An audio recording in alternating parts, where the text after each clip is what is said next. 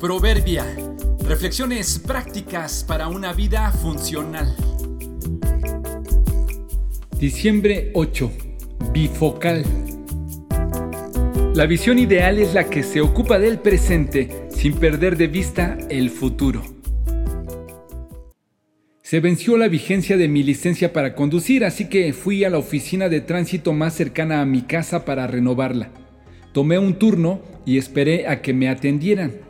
Mientras esperaba, tomé mi teléfono móvil y me puse a revisar unos correos que tenía pendientes.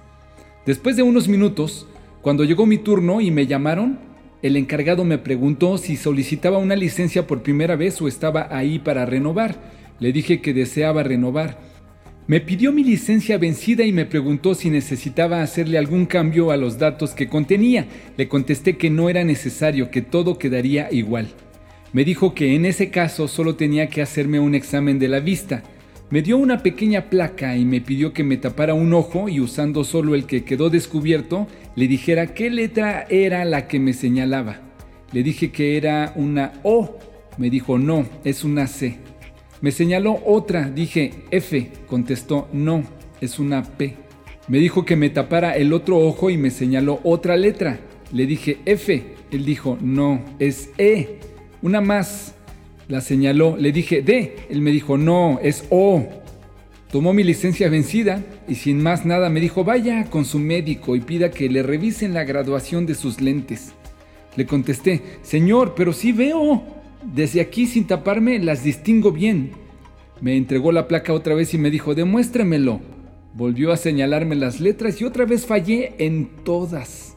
Otra vez me dijo, vaya y cheque su graduación y vuelva otro día. ¡Ah! Salí de la oficina enojado por la actitud del encargado y molesto conmigo mismo por no haber podido distinguir las letras. ¿Cómo pudo ser? Así que empecé a hacer pruebas con otros letreros mientras iba a mi auto. Fui a mi casa a buscar mis anteojos anteriores. Los encontré, me los probé y no noté ninguna diferencia. Me fui a otra oficina, hice el mismo proceso y cuando me hicieron el examen, leí perfectamente cada letra que me señalaron. ¿Qué me pasó? Lo descubrí pronto. Intenté distinguir las letras inmediatamente después de estar viendo mi teléfono y me costó trabajo enfocar de lejos. Me di cuenta que estoy batallando con eso. Por ver demasiado mi teléfono, me cuesta reenfocar lo que está más allá. Entendí que estar tan ocupados en lo que está cerca, tan enfocados en lo que tenemos enfrente, nos hace perder la perspectiva de lo lejano. Ocuparnos demasiado en el aquí, en ser recompensados ahora, nos distrae de la inversión para el futuro. Ocuparnos solo en lo temporal hace que nos cueste trabajo enfocar lo eterno. Tenemos que ocuparnos en nuestro presente, en lo cotidiano, sin olvidar que no estamos aquí para siempre. No quiero que me pregunten qué veo a lo lejos en mi futuro o dónde pasará la eternidad y terminar confundiendo las letras y los destinos.